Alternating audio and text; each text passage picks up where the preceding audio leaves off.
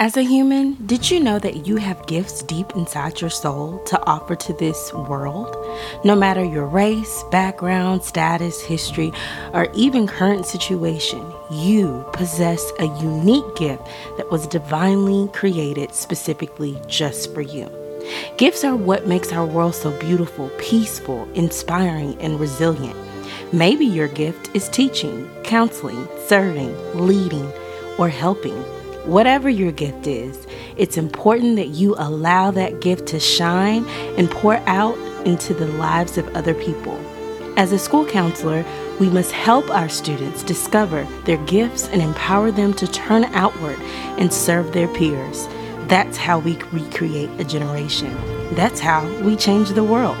As always, like I say, be the light and let it shine.